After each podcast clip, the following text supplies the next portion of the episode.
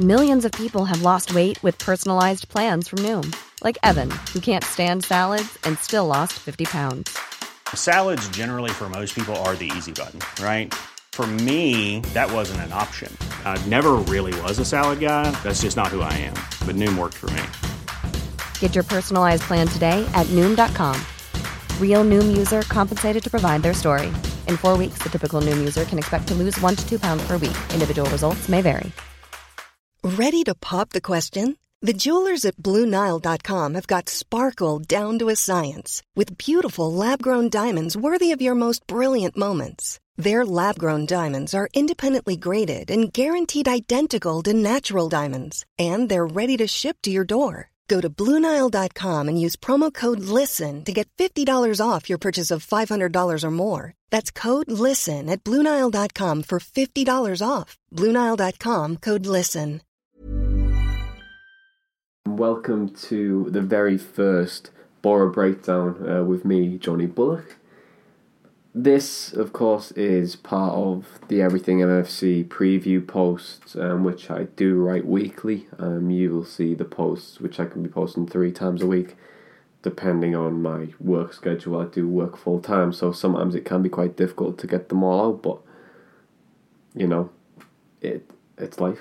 But really, warm welcome to you listening. Um, I hope you haven't been affected by the snow too much. I know the beast from the east is very much upon us now. I've been working at home the last day or so because I just couldn't get to work um, because of it. But I hope it doesn't really uh, affect the game on, on Friday night. And the one thought that goes through my head already is just the weather at the riverside, the coldness, how cold I'm going to be Friday night in the south stand when we're playing. I'm stood there shivering my tits off because I will be that cold.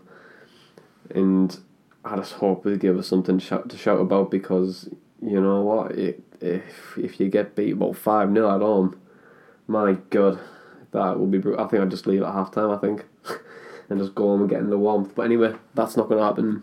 So, really, if you've watched, if you've, sorry, not watched it, if you've read the breakdowns and the previews that I've been writing, I, I generally go into my thoughts and I generally predict who's going to play, how the opposition are going to line up, and, and go into more of the tactics and predict the 11. And it's went down quite well the start of the season, and I thought I should bring that type of format of something very similar to this podcast, and I feel it will probably add value in me actually breaking it down more rather than you seeing my words and, and reading it because sometimes the blogs can be can be so long and it can be quite easy to lose track and not really gain much insight from it. But of course, it, this this breakdown is is for everyone. It, could be for just your standard fan or someone who's very into their tactics and how play how plays can break up and and, and stuff like that. So, thank you again for, for joining and and let's get right down to it. So I want to start off really with the Sunderland game and, and break that down for you. Um, I, I know generally I'll say something, my thoughts before the preview, and I'll, I'll say general frustrations or how we can't beat certain teams and how annoyed fans can get because of signings. And my actual signing ones about the, the January window got quite a lot of, of feedback, so thank you very much uh, for that. So, really, I'll I want to start off with the Sunderland goals and why they happened and what can Middlesbrough do differently to stop those happening. Of course, I'm not as qualified as Tony Pulis. I'm just just stand, a standard coach, but it's very much basic errors that can be put out and it very much starts with zonal marking. It's something that we've slightly adopted under Tony Pulis. Um, Tony Pulis is generally more of a man marking type manager. However, we have been opting for more of a part zonal, part man approach to corners, and you can see on the third goal that it doesn't always work. With zonal marking, they're very much pro is that if you have your spot, you're capable of, of generally marking it and it's your area.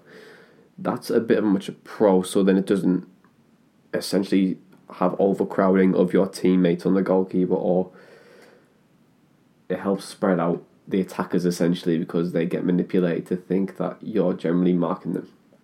However, with man marking, you can be. That was my angle if you heard a click there, but if it, within man marking, you are very. You can get caught very quickly because of just the movement. You'll see it with Middlesbrough's corners this year where Gibson will run to the front post, Ayala run around the back, and then you'll see more like a, a Shotton and I can't remember uh, shot or Gestede. I guess obviously Gestede being injured now, but a, a forward will stay in the middle. The reason why zonal marking would work in that situation as you can generally mark Ayala through your zone rather than losing him in the rush. Gibson's only really there to pull you out to create the space for Ayala to run into. If your man marking those spaces can happen, and they can happen quite quickly, but with zonal marking, it's generally decreased and you have your own space and it's easier to mark a run coming in. There's no real actual correct way to defend a corner. It doesn't matter what standard you you play football in. Both ideas work. It's just depending on how well you are, how how good you are at defending set pieces. If I was Tony Pulis or if I would recommend something, I would generally go for. Ah, that. You can't really do both at the moment. I know Pulis is doing that slightly, um, and it does eliminate a little bit more of a of the set play of set of set play tactics. It, it generally does decrease that, but I I would personally I would stick I would probably go with more of a zonal marking structure. We have the height there to defend the six yard box. You know, you could pretty much line up your foe in that area. You could have two men on the post and you could have three men essentially within those gaps. And three. You could have three men within within well in front of Gibson, the back four essentially who are whoever marking that. So it would generally be a two on the post, four in front, then three just ahead. So that gives you what three.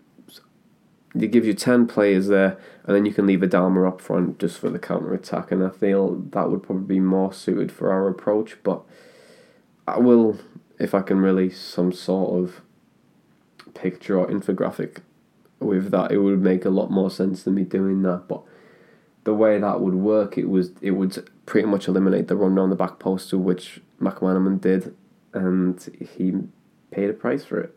And even with their two other goals as well, it's just poor defending on our front, and you don't expect that from a Tony Pulis team when you've seen Pulis in the past go, uh, obviously be at Stoke and be at West Brom and Palace, you know, generally their defending has got a lot better because of the structures he's put in place and the more of the shape that he implements and they te- his teams generally don't concede set pieces.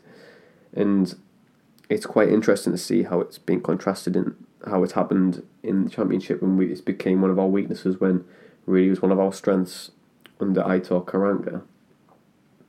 However, there there was a lot of positives out of the Sunderland game, you know, and okay, I'll break it down a bit more. But the positives that we that we had was was Bamford. I think I've been I've been slating Bamford a little bit this season, you know, writing him off, and I would consider him to be more of a championship player, or that Cameron Jerome effect, where you're too good for the championship and not not good enough for the Premier League. But he's in that he's in that bracket at the moment, but he's very much a confidence player, and you can see that the one goal he scored against was it Rennes the last game. Uh, anyway, so his his goal, uh, his his thing was was quite delightful, and of course it's given the confidence going forward um, against Sunderland, and his his first goal really to, to bring us level was was delightful and it's something that you want as well because with Gestede being ruled out, it's gave him the opportunity to play a more up top and more of a central role going forward. And that's his position. You know, I'm not a fan of him playing on the wing at all. He's just not a winger. He doesn't have the speed to be a winger. May have the technical ability, you know, you do see some of the, the tricks that he has in play, but for me, Patrick is more of a player who you need to play the ball to feet to and let him create the brilliance around it. You can't let him make you can't let him run onto a ball. I think he just doesn't have the pace to do it. Okay, you know, he, he did run through um, and, and think the goalkeeper, but in general play, if in, with over 20 yards, he's not gonna, he's probably gonna be the same speed as a, as a defender. So he's very much a ball to feet player. His confidence is coming through, and that was a, a huge positive, not just for me, but I think for the fans as well, uh, for every, and and the team and the management staff to see that we have got a player with Bamford and his once he gets his confidence back, he can really show glimpses. He can really you know back not glimpses, but he can actually bring back the form that he originally had in his first stint at the club, and that's what we want. And of course, if we were to be going up this year, whether that happens or not he, he will play a big part in that. And it's a lot's been said for Assombalonga as well. You know, he he's low on confidence at the minute, but you can't write him off. You know, he's a very, very good striker. His movement and ability to score in the box is excellent. You know, he doesn't he doesn't miss many chances when he's in front of goal. Okay, we'll we'll forget the penalty that he took, and I'm personally blaming my girlfriend for that because she did say that he's going to absolutely sky it, and well, he, he hit Rosette and nearly hit the. Didn't hit, hit Rosette, he probably skied it higher than the Zeppelin car park, but you know, if he gets a goal, you can see his confidence coming back, and the manager will start to put more faith in him and I think that's what Gary Monk did very well with Assombalonga is he paid a lot of faith in him and allowed him to get in those positions. And you know if he missed one you know he's going to score the next one. So with Pulis he's got he just needs that first goal and then he'll kick on and and hopefully you know make a real big impact like Traore has under Tony Pulis. And speaking of Traore I finally wanted to go in more of the the red cards and thank God it got rescinded. I don't know how it got rescinded.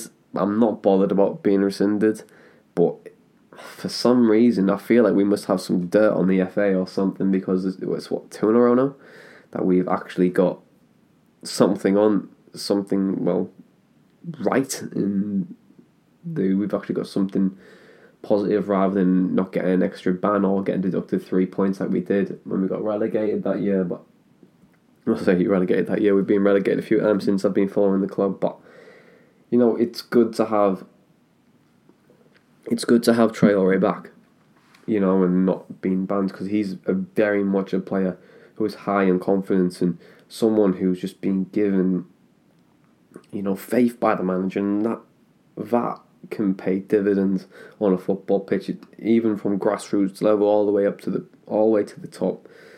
You know, if a manager gives you the confidence on the pitch, you will generally play your heart out for the, full 90 minutes and that's what he's been doing. You can see, of course, there is elements to his game which have been improved in terms of like defensive side of it. I remember that penalty he gave away earlier in the season where I just wanted to throw him a bottle at him. It was just so frustrating that penalty to Cardiff. But anyway, he has improved a lot over this last few weeks that Pulis has been in charge, and very much credit to Tony and his backroom staff for that. But he's done exceptionally well to, to be in this position. But going on backing up the confidence thing, you wouldn't have thought that he would be the most vital player in our season, or the only person who's created something out of nothing this season. You you would have thought with the squad that we had would be barreling goals for fun. He might be out the door well, early in the season, you thought he would have been out the door, especially with Barnsley away, When he missed the bus. You thought that was his time was up. But to come back, to score goals now and add that to his game can only just bring additional value to him. And of course, we're not going to keep him forever. I think we need to be really honest with ourselves. If he's scoring goals like he is now, if he's setting things up, if he's playing tremendously well and having those ridiculous stats of taking on players, you can't see him being at the club for much longer. You know, we're not a club that who are a top six Premier League team. You know, we're very, very much, very, very much lower that that the championship to the Premier League team. We're not the best team in the Premier League by a long chalk. We're not the we wouldn't be the worst, but as I've been following the club, you know, I've seen us go from the heights of Steve McClaren of getting into seventh place with with Schwarzer saving that penalty at Manchester City. You know, I've seen that. I've seen us lift a trophy. I've been all the Eindhoven. I went to Eindhoven and been to all the European games with that when I was a kid. And I've also seen the demise. You know, I've seen the, oh god the, the Southgate era, which was, you know, which we did comical errors. I've also seen the Strachan era, which was just don't I don't like to start on.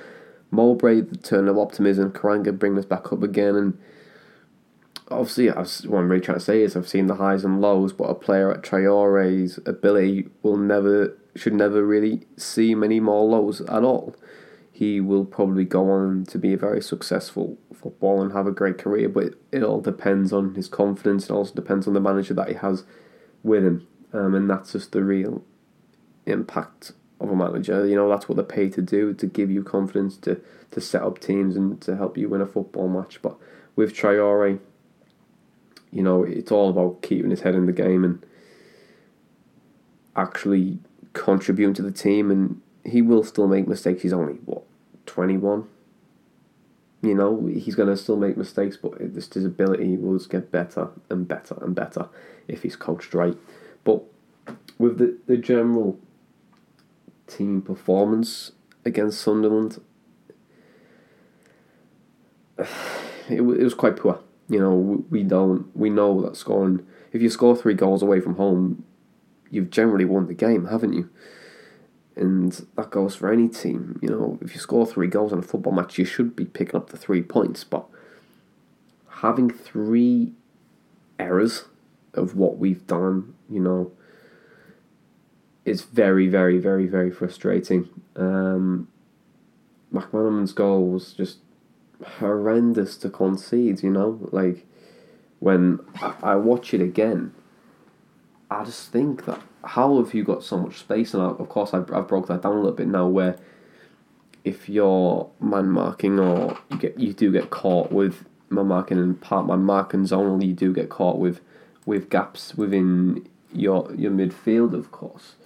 Um, but you know the other goals that they had, and it's you know there was they're so they're so easily manageable, and that's what frustrates me the most. That every goal that they scored could have been prevented. You know, the second goal where they've played it in from the left, and they've just you know these found space and and it's again something that every goal that they've scored against us was was manageable, but you know we've got to forget that now and, and really kick on again and I think hopefully just forget about it. But how will Pulis, you know, how will Pulis approach it to stop those errors ever taking place again? So with the Joe Asoro goal, you know, when the ball comes in the top, he's the smallest player on the pitch, and you've got Gibson Ayala and Shotton next to him. How he wins the ball in the first place is just. I, I just don't get how he. How he, he, he got the ball, if I'm really honest, or how he found how he found the space, or the, the second ball that came in. You know, it's very much more of an organisation issue and I think I think Pulis will get that right. You know, come into the season, but if you're looking for an organised player, and I know I kind of slighted him a little bit, I would look at Martin Cranie as the organised defender. You know, if if you've watched him when he's came on for those small cameos, you can just sense his his awareness on the pitch and his organisation, his just very very experienced approach that generally will help you out. You know, um, of course, you always need that level head and experience within the defence, and you know, it feels like we had that the year we went up, but it just doesn't seem to happen this year. Um, but I feel Martin Cranie will come into the team at some point and will add tremendous value in that. Again, I've just mentioned the Jonny Williams goal and obviously the Callum McManaman header towards the end. Um, but really touching on, I just want to touch on one thing before I move on towards more of the Leeds breakdown, and that's the, it was a red card from uh, I think it's Clarke-Salter, the the defender for Sunderland. How bad was that challenge? You know, I've never seen anything like anything worse than that in my entire life. My word, that's just like it was like Sunday league stuff, man. Like, and I've played Sunday, Saturday and Sunday league football and played that at an okay level, but oh man, like I just he's got it all wrong. The timing of it, I think it's frustration, and I feel like it, it does kind of play. I think it did play a part in Traore sending off a little bit. You know, like if you've just been snapped like that, you're gonna have a bit of anger in you, and you see Bryan Oviedo having a bit of a a bit of a chew him, and if uh, Dan got poked in the eye, if he if he didn't, he didn't. I don't really care now, but because he, he's got it rescinded, but that must affect you in in a game. And I think if we could really turn back time now, I think if you were Pulis in that game, you would pull Adama to the side and just say, "Look, you got to forget it," or you can well not forget it, but you've got to calm down at some point because that uh, essentially what happened was just a bit of injustice, but he did get sent off for overreacting. So anyway, that that is very much my thoughts, and I did go on a bit of a tangent there about that about that, and I didn't really give it much structure. Just I've gave you a lot of information, but really the the main key point and the main thing that you should take away from from the game at Sunderland is that Middlesbrough are, are still very much a work in progress, and if we don't go up this year, then you will see, well, even if we do go up this year, you will see a huge, huge, huge shift in players going in and going out. I think that's what you'll see, regardless. Um, and I think you should take it away of that we're still in progress. We're not hitting heights, but once we get back to back wins, you'll see more confidence come into the team, and you know that push will, uh, of course, come through.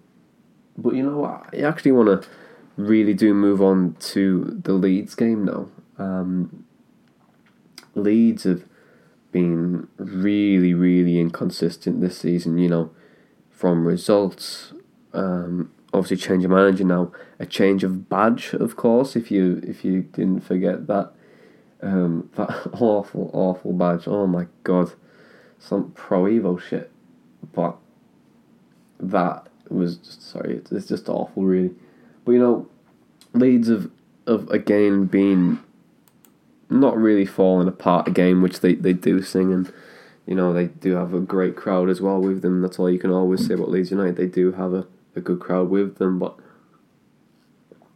you know they do every season generally have just changes and I don't know how that will affect the club like that. You know, I don't know if it just affects the club, but it just seems so rotten. Um, and it's a shame, really. You know, Leeds are a huge club. It's it's regardless of, it doesn't matter who you support. You know, Leeds United are a huge, huge football club with a fantastic history to them. I remember when I was a very at a very young age that they were playing champ when they were playing Champions League football, and even Mark Viduka was playing for them at some point. But it's been quite sad seeing them, you know, being where they are. Um, of course, and you know, obviously the chant we all hate Leeds comes comes about every day, so it doesn't, you know, it's yeah, I, I, everyone everyone apparently hates Leeds, but You know, they're still a historic club, and I think their changes has affected them, and they're very much a transitional company, uh, company, a transitional football club. But really, starting off with the manager, um, I thought T- Tony Christiansen was was doing a good job at Leeds actually originally. Um, they started off like a house on fire, if I can recall. I think they were undefeated and was it eight eight or nine games? Um, they were undefeated and I might have been eleven, I think. But they were top, or flying, and then they've just been on a, a really bad turn of results. And I thought Tony Christiansen have, should have probably been given time or some say in in the transfer embargo. But I'll come to Victor in a minute, actually. But I do feel sorry for Tony. Um, he he he seemed to have put Leeds in the right direction, and it's it was a shame that he got removed from his duties. But they've got a good manager, and with with Paul Heckingbottom, you know, I remember going to Barnsley away this year, um, and he pretty much had Gary Monk's number. You know, in terms of tactics and running the running the midfield. You know, I remember just going going in.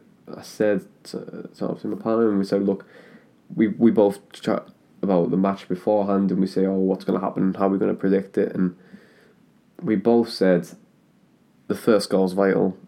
We never expected them to score straight away. Um, and Paul Heckingbottom really just out out Fox Gary Monk, and we were very very lucky that we had class on the pitch that day with goals from Braithwaite and that delectable ball from Downing that really saved our skin. But Heckingbottom's a good manager.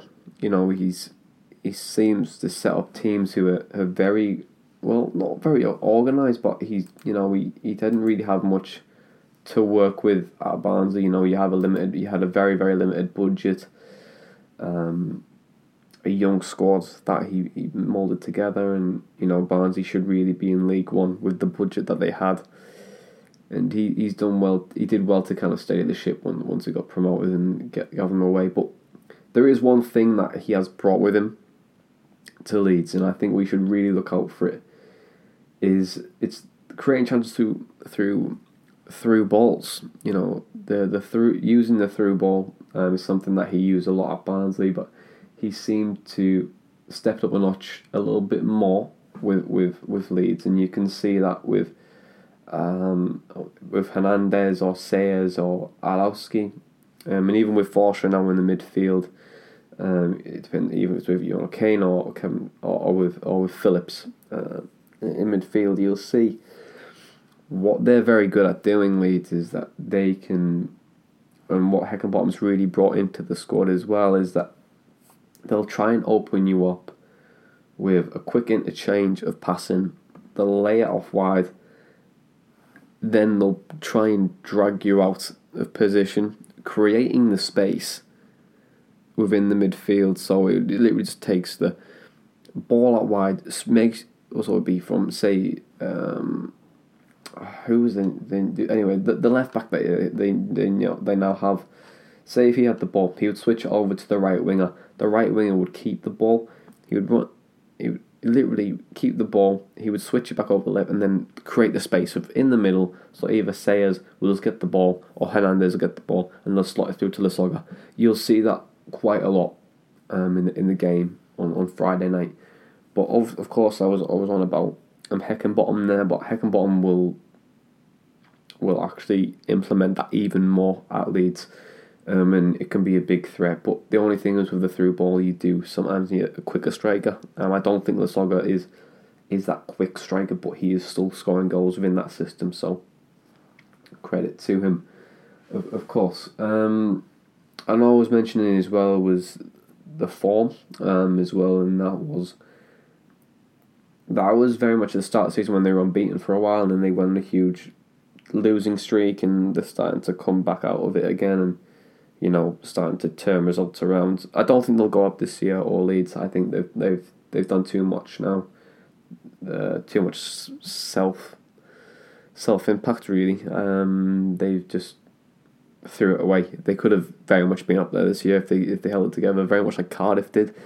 Uh, what Cardiff doing very much, you know, they've the results of, of, of Josh did, but that couldn't come down to your signings. And I really wanted to go into Victor Orta on this on this podcast today because he is just an absolute, you know, well, I can't even have words to describe him. He's just when he came to Middlesbrough, you know, and when he came to the club, I thought that he would give us a good pedigree going forward and have a good recruitment process in place. And you know, he came from Sevilla, of course, and I think it was Sevilla. Um, he came from Sevilla, and he how we had so much anticipation. Or oh, who's he going to bring in?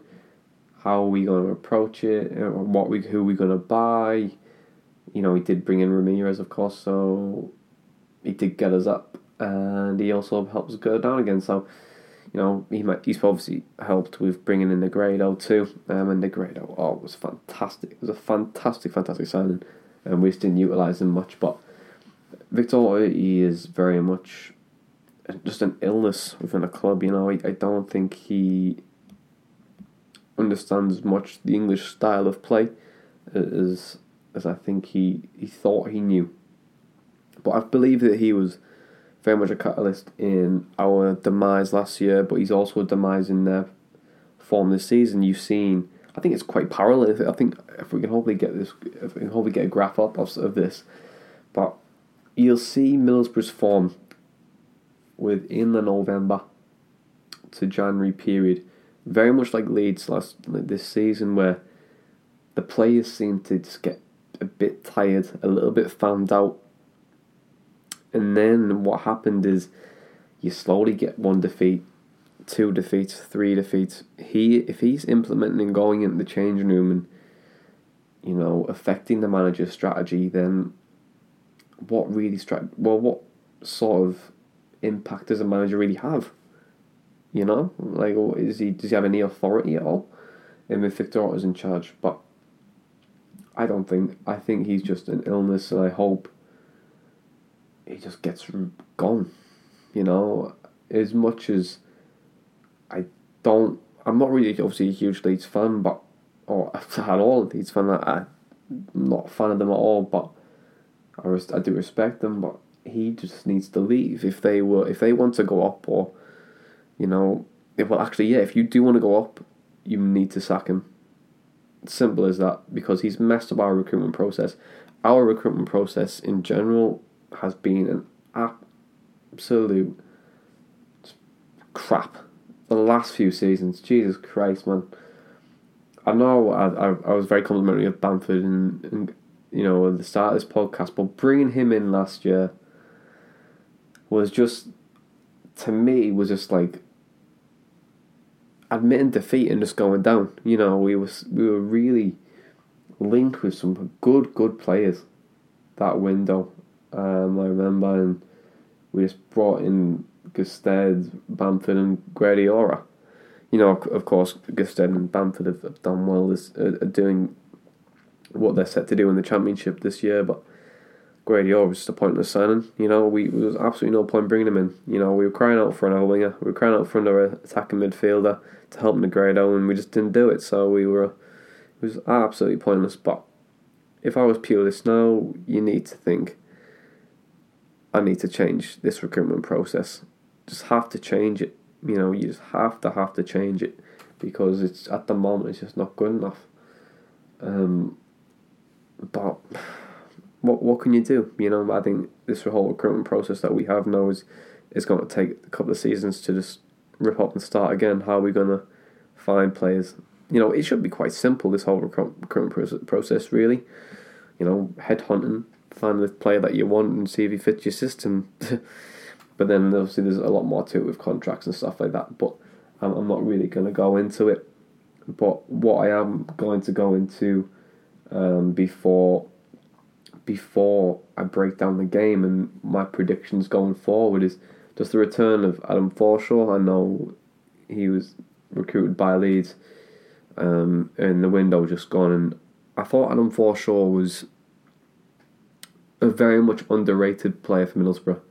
You know, he, he was very much a crab, um, a crab type football. You know, go side to side, keep the ball, and I know fans do hate that type of player, but keeping the ball sometimes and especially when you're under the cosh, you know, or you've just conceded the goal, keeping the ball is really does help build your confidence back up again. And he was excellent at that, and he was excellent at breaking up the play as well, and starting again and keeping the possession, of course. And I I thought he was a, a very good signing. Um, when he first came out, I've never I've never heard of him before.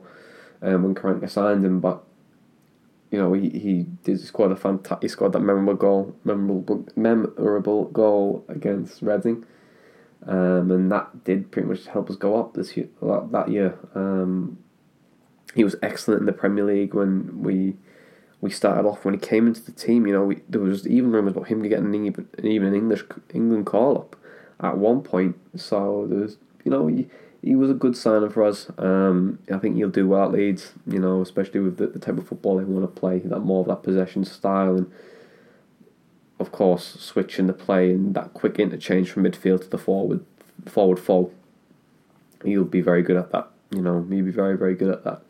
Um, obviously, I mentioned fans don't like crabs, crab type footballers, but they do have a place in football. They very much do.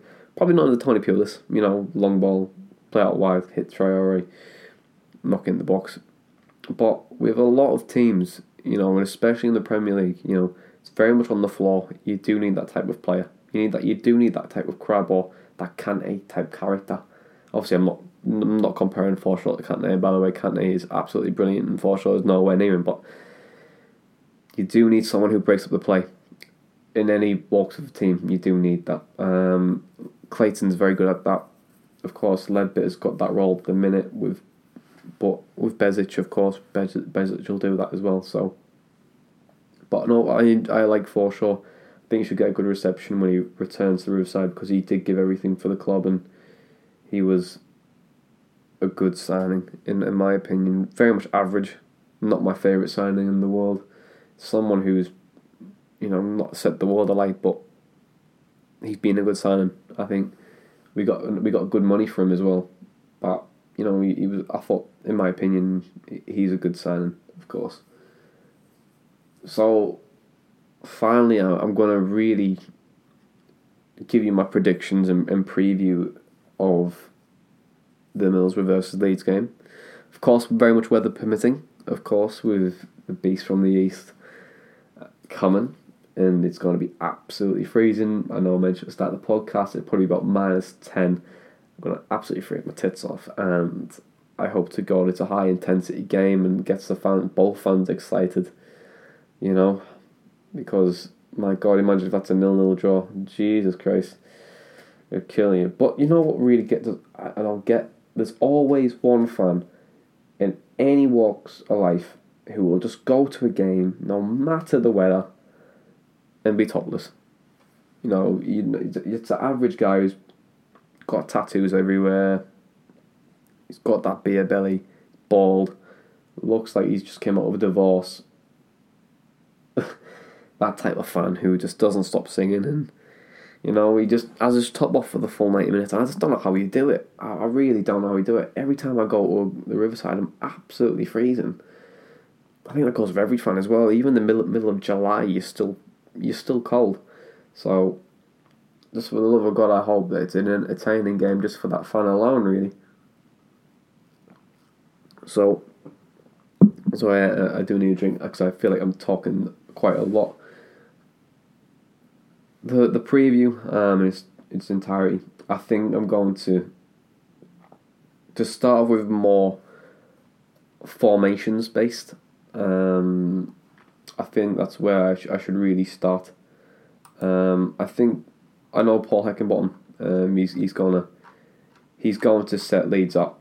You know, um, as an organised team, of course, and but I think he'll set them up in in that four two three one formation Forshaw's, I think, is going to come back into the squad in that starting 11. Sayers is, is Sayers, is, of course, if your main catalyst for the attack, and I feel like De Bock. If if De Bock's fit, I think I think he's just been out with an injury um, at the moment. But if he comes back in, he'll probably replace Victor Anita um, at left back. So he'll set up in a 4 2 3 1 formation. you know what you're going to get with Leeds United this year. You're going to get that very much. If they get the ball, um, they're going to attack from probably the right hand side of play. Try and create the space and you know take either that long shot or they'll play it through um, to Lasogga, um, who's top. And they too play quite aggressive style. You know, we when we played them last, um, well the back end of, of, of last when we played them last anyway under under Monk, they were a lot more aggressive than us. They wanted to play, you know, it was a very much an old. Not, I'm not, I'm not going to compare compare the old Wimbledon team, but they were very much Leeds were more aggressive than us. They just wanted the ball, um, and they outfought us that day. Um, but it's something you'll see again with them. Um, but I think with Heckingbottom this time, um, I think he's actually going to probably set up to be a bit more defensive and try and catch on the counter attack. You know they do have that pace um, going forward. I think I can I can never pronounce his name. Um, is it Alioski? Maybe Alioski. Yeah. Him, I think maybe Stuart Dallas. I, I think Dallas will probably get the nod uh, more on the right hand side of on the right hand side of play. Um, maybe over over Hernandez, of course, but they're going to come at you with pace, um, regardless. And I think they might just sit in, let us have the ball in certain areas of the pitch, not. I think the only person they're really going to press or try and mark up the game is, you guessed it, Traore.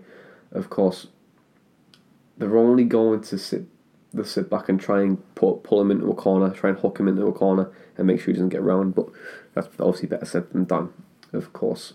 Um, but with our general style of play, you know, we don't look like we're going to create much at the moment. So I feel as though they'll just let us give the ball away and look counter us with pace. I feel as though that is what Heckingbottom will do and how we'll set that up. Um, you know, of, of course, it's frustrating, you know, to watch and if a team comes back and team comes up and not defends, but you know, comes with a game plan to stick men behind the ball and counter you. It can be frustrating on a long night, but I think they're very much set up on the counter. You know, it's it's something they've been good at all season, and they've scored most of their goals from that. So they'll sit they'll sit back for a bit. They'll steal they'll steal possession from us. You know, they'll press in the right areas, and I think the areas they'll probably press are generally, um, you know, the your wingers, of course, and your wing backs.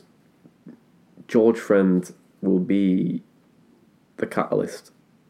Um, of our demise. I think on Friday night, if they attack from the right, of course, you know, they did the last time we played them. They overlapped him so many times, and they got forward. They used that right hand side. You know, obviously earlier in the podcast when I was mentioning the left side over to to the right, creating the space. They'll do that, um, but also they'll do with they'll also what they'll also do is they'll they'll double up on George or they'll double up on Sean, just depending on what Traore does defensively as well. That is probably where they'll try and aim for us, and that's where they'll try and attack us from. However, how do we counter that? Of course, you know, how do you counter a team who's trying to counter you? so with Middlesbrough, you know, we're going to set up with a 4 2 3 1 formation. Of course, Traore is going to start Will Leadbitter start? He was touch and go. You know, we, we know that he was a bit of a doubt. Um, he's, he's a bit of a doubt coming into the game. So if he doesn't play, expect Howson to come in uh, for that. By the way, I'm quite surprised that Howson's been dropped, but Besic was absolute. He's been absolutely brilliant since he's been since he's came in. He's just so ag- aggressive and just wins the ball back. You know when you need it in the right areas and he played a, a delectable ball for Bamford when he scored. But you know, we'll set up in a 4 2 3 1 formation. Um, we'll have probably Randolph in goal and this general back four, and it'd be a similar, very much a similar team to the side that drew against some. But I think the the one real key change is what we will see, is we'll see Bamford be up top on his own, um, and it could be time for Harrison to come in you know, we're saying about pace and how can play a bit of a factor going into the game. But I think if we give Harrison that nod, or we, yeah, you know, you know, if we do, yeah, if we give if we give Harrison a nod, um, it'll give Patrick more space going forward. But I'll, I should explain this really. So if you play with with two wingers, and when you're darting down the line, it does push out. It, it forces the. It can force the centre back to move across to help the the wing back. If depending on, normally the the centre midfield will will slot in from where the, the centre back is, but within that time of motion, the space that they create allows the forward to to make that darting run within the box, and you know, hopefully put back in the back of the net. Of course, uh, I also mentioned even with the four two three one that Leeds will allow us to have possession. Now, a lot is said with possession. Um, it's quite a rubbish stat, really. And although on, on FIFA, I must add, I do like to keep the ball and just bop it about and score some unbelievable team goals with that. But possession's not everything in football. Um, it's very much overrated. You know, um, you don't need possession, a lot of possession to win a football match. Of course, of course, if you if you of course if you don't have the ball, you can't really score. But if you know, if you, it's it's all about really what you do with it at that time. That's how you effectively win football matches, and also you're not you're not really in control of the game if you do have possession. You know, you could be falling into a, a trap what Cardiff have done very well this season, and I will credit them on this, is that they're a team that doesn't always have the ball. Because what they're doing is they let you have it in certain areas where they know that it's gonna you're gonna be forced into a trap, and essentially leaves you open to a counter attack. So of course, I don't think. Oh, that's a unique credit, really, Cardiff on that, but I don't think possession is everything, and it's very much overrated. You know, um, of course you needed to score, but say if we had twelve percent of the football against Leeds on Friday night, highly unlikely, of course, but hypothetically speaking, if we had the ball at twelve percent and we won two 0 you wouldn't be bothered, would you? You would not be bothered. You wouldn't. You wouldn't care. It's three points. You know, if we just sat back and let like, give the ball to Traore when we've once we've intercepted the play and he ran up and scored scored the other end, he wouldn't care. Um, so it frustrates me, you know, when when people get annoyed that we don't have the ball um, because you can actually be very much in control of the match. And like I mentioned with with the Cardiff thing there, you don't have to have it to win a football match. Simple as that, really. You know that's. Of course, you need you need salmon, like I just mentioned, because I know someone will be like, "Oh well, you technically need you need to score," but well, not if you've paid the other team anyway. So, but essentially that that's very much it in terms of possession style. But I don't think I think we'll be given much. I think we'll have you'll see Boro having the ball, and you'll be seeing it moving left to right, left to right trying to create the space for Traore to run into, create the space for either Bamford or Britt, who whoever's up front. Of course, um, I know I said Bamford probably will be, and I hope he's, I hope I'm right a little bit. But whoever's up front, you know, you'll see that trying to create the space and trying to stretch the centre backs of Cooper and Cooper and Jansson. You know, also actually I should really touch on with the not just the formations and the style of play, but the set pieces, you know, we're going back to that again of when that zonal man marking bit, but set pieces will have a, a key element to it, you know. Leeds, are, if you've watched Leeds this season at all, Leeds have, are quite poor in defending those aerial duels, even with Pontus Jansson as well. Pontus Jansson in, in, in the back, they are quite poor in terms of those aerial duels within those right areas. But going forward, on the other hand, they are quite clinical. Um, so you'll see that set plays can play a factor in the game, and you probably, I think if Boro were to score, I think it's going to come from more of an organised piece of play rather than open play. I hope I'm hope I think if I can put my you know my my future hat on, I would probably say that it's gonna come from the right hand side. Shotton's gonna throw it in. It's gonna get flicked on. We're gonna barrel it in one 0 Um, I think that's how we're gonna probably score on Friday night. So I'll try and find the betting slip for that. Um, but I think on the on the other side as well, we're defending it. You know, they've got Jansson, they've got Cooper. Who, if you if you've seen Cooper's goal, it's a delightful glancing header. Um, reading at the back post, and it's it's a look. It's actually a very very nice header. You know, you should you should really watch it if you haven't, um, because it's it's a it's it's a great finish. Um, of course, but and moving on, of course, um, I'm moving on to more of the predicted eleven, and I'll I'll do my personal eleven, but I'll also do more of a of a what I think will will happen. So if it's starting off with me, it, it's very much a similar um, four two three one. However, if you read my my previews at the throughout the season, I'm a huge fan of three at the back. A huge, huge fan of it. Um, I thought we had the players to do it at the start of the season, especially with Christie and Fabio as your wing backs, because they would love to get forward. Um, and it would it would have probably saved us, you know, defensively um, under Monk. But um, yeah, I, would have probably went with three at the back, and I would have probably stayed with three at the back throughout the season and not sold Christie or Fabio. Or I don't even know where Fabio is. He just went missing, hasn't he? So thigh injury, probably bollocks. He just wants to go back to Brazil, and good luck with him on that. But I think with Boro on on Friday night, I think I would probably have to set up in the 4 2 3 1 formation. You know, set up in, in an ideal world, I'd probably play Fabio over Friend just because of choice.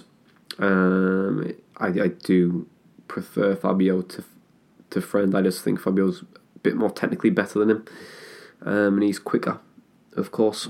Um, and I just I think I just prefer him as, as a footballer. Of course, he's not as beautiful as, as, as George Friend, of course, but I think Fabio does offer you more going forward. Again, um, I would start with Shotton um, at the on at right back of course, with with Randolph and goal. So it'll be Randolph, Shotton right back, Friend left back, um, and two centre backs. You, I know Pulis will probably set up with Ayala and Gibson, and Ayala's improved a lot under Pulis. Um, he just needs that solid coach. I think. I don't think Monk gave him gave him that. Um, and in my opinion, when I watch Daniel Ayala and this might get some bad rep, but I get nervous when I watch him. It's just when he's on the ball and he, he gives away stupid fouls and he's always getting talked to by the referee and you just think, oh man, like he's gonna do something stupid, you know. He he, he doesn't have it in him, you know. He really does have it in him, and it's more or less how to coach out of him. Um, but in my opinion, he will start, and I think I would probably put him in the eleven. However, I would like to see Cranie there at some point, you know, just to see what he would do because he does look very organised. He does look, you know, he, you know what you get from him. You know, a very solid defender. That's exactly what you want, you know. and I would like to see Cranie start with Gibson the centre back, but if it was my eleven, I would start Cranie with, with Gibson at the back, start and see how it see how it plays out because he does look very solid of course, Ayala gives you that threat going forward. Um, but in in my type of style and how I would set it up, set it up, I'd pro- I prefer playing Cranie. Of course, um, but of course I'll go on to Pulis' side in, a second. But in midfield, very much Howson and Howson and and Besic. Now I think Leadbitter is a great captain. He's a a very much he's been an excellent player for us. I think that he's slowly bowing out a little bit. You know, his legs are slowly starting to go. It's a very much a slow thing. I think Leadbitter's great still. You know, he's he's magic. You know, um, but I prefer Jonny Howson. I think Howson he got so much bad rep at the start of the season, and he's actually a very very good centre midfielder. He's very very professional. You know, he gives he runs a lot going forward, and I feel I think he's a very good player. He's technically very good, and I would play him with Besic. You know, Besic being that hard man midfield, it would break up the play a little bit quicker, and you can push on the house, and Howson can bring the ball forward for the, the the attacking four, of course. On the right, Traore can't really you can't really take him out the squad, can you? Because we don't really create out if it wasn't for him. On the left, play I'd play Harrison. Um, you know, I was quite disappointed when Tavernier or Tavernier, however you say it, Tav. Um, if if he, I was quite not disappointed, but him going on loan when he was trying to break through the squad was quite frustrating because he did score the goal against Sunderland that won us the the time of the time the, the Tees-Wear derby if it's a derby or whatever. Nice to hear everyone. It would be good to see people's opinions if it's a derby or not. I think it's only a derby if you win, um, and not a derby if if you lose. But it'd be Harris on the left. Um, give him his, his start, of course. He is left foot. He's a natural left footer. Um, you know, you do a lot. A lot of clubs do like their wingers to cut in, and you can have that ability to switch with Traore or with Harrison. Downing, of course, that t- number ten role. Um, and of course, I'd probably I'd probably go with, with Bamford just because he scored the two goals. Um, he he scored the two goals against against Sunderland, of course. Um, but as for Pulis, I think he'll set up is very much similar to, to what I've done. You know, um, Randolph, Shotton, Ayala, Ayala and Ayala and Lasogga is a very good, you know, duel as, as some would say. Um, on Friday night, I think it'll be a, a good duel. You know, seeing them two go away, of course. Gib, you got Gibson, you got with Lasogga, um, or Jansson as well. Um, of course, you know you got Gibson at the back. You got Friend left back, of course. So that's your back. That's your back five really of Randolph, Friend, Gibson, Ayala, Shotton, or Shotton, Ayala, Gibson, Friend. It sounds better. Um, Leadbitter holding the midfield with House, and of course, Traore down in I think you might play. I think you might give Assombalonga a chance. You know, I think you might play. I think you might play the same squad of Bamford on the left and, and Britt up top. Um, I think that's why how he'll set it up. You know, I don't think he'll he'll change much. I don't think he's he's. I think he's too stubborn enough to, to not change it, and I think of course. I think he'll just do that. You know, I don't think he'll he'll change much to his team, of course, but that would be the eleven. So yeah, this is pretty much the the end of the the Boro breakdown. My first episode, of course. I kind of hope you've enjoyed it or seen a different perspective of it. Um, if you haven't heard the Boro podcast at all, um, do give them a follow as well and give them a listen. You know, they do give great insight, of course. Um, and I know some of the guys as well, and we've we've messaged a few times, and I was hoping to go on at some point. But do give their podcast a listen. Uh, Graham Kirby is, is a great guy, and how, how they break it down is is good, and it's a good listen. So if you haven't heard the the Boro the Boro podcast, do give them a follow on Twitter, um, of course, and give them a listen on SoundCloud. And as for me, if you want any of my deeds, it's at Jonny Bullock number one at on Twitter and it's at Jonny Bullock on Instagram. And that's my personal details. But also, if you haven't followed everything MFC posts or website or anything like that, do give us a follow at everything MFC, and that's the same for your general Facebook, Twitter, and Instagram. But not what I'm going to do. Hopefully, in the in the next few episodes, is maybe get some artists or more like musicians to really play us out or find a song or anything just to, to make it more of a show rather than just a general podcast and I think that's what I'm going to do and how I'm going to position it. So it'd be great to hear your thoughts on that going forward. And I hope that you very much enjoy this podcast. And just before I leave you, my score prediction is going to be Middlesbrough 2, Leeds United 1. Um, I'm definitely going to go with the Shotton throw, the flick on by a defender, and I think Bamford or Assombalonga. I think, you know what, I'm going to go Britt. I'm going to go Britt. Britt will score um, one of the goals. So if you want to break down any board bets, it'd be obviously Middlesbrough and yes, with over over 1.5 over 1.5 goals. That's what I would generally put on for the game, um, and we'll hopefully get some odds for you to to come on on the site with that. But thank you very much for listening. I know it's been quite a long podcast. I didn't expect it to be going so long, and I've went on an absolute tangent. I hadn't really given it much structure, but I hope you've enjoyed it, and I hope this you've enjoyed this first Boro Breakdown. And hopefully, we'll speak to you again. Mom deserves the best, and there's no better place to shop for Mother's Day than Whole Foods Market. They're your destination for unbeatable savings, from premium gifts to show-stopping flowers and irresistible desserts. Start by saving 33% with Prime on all body care and candles. Then get a 15-stem bunch of tulips for just $9.99 each with Prime. Round out Mom's menu with festive rosé, irresistible berry chantilly cake, and more special treats. Come celebrate Mother's Day at Whole Foods Market.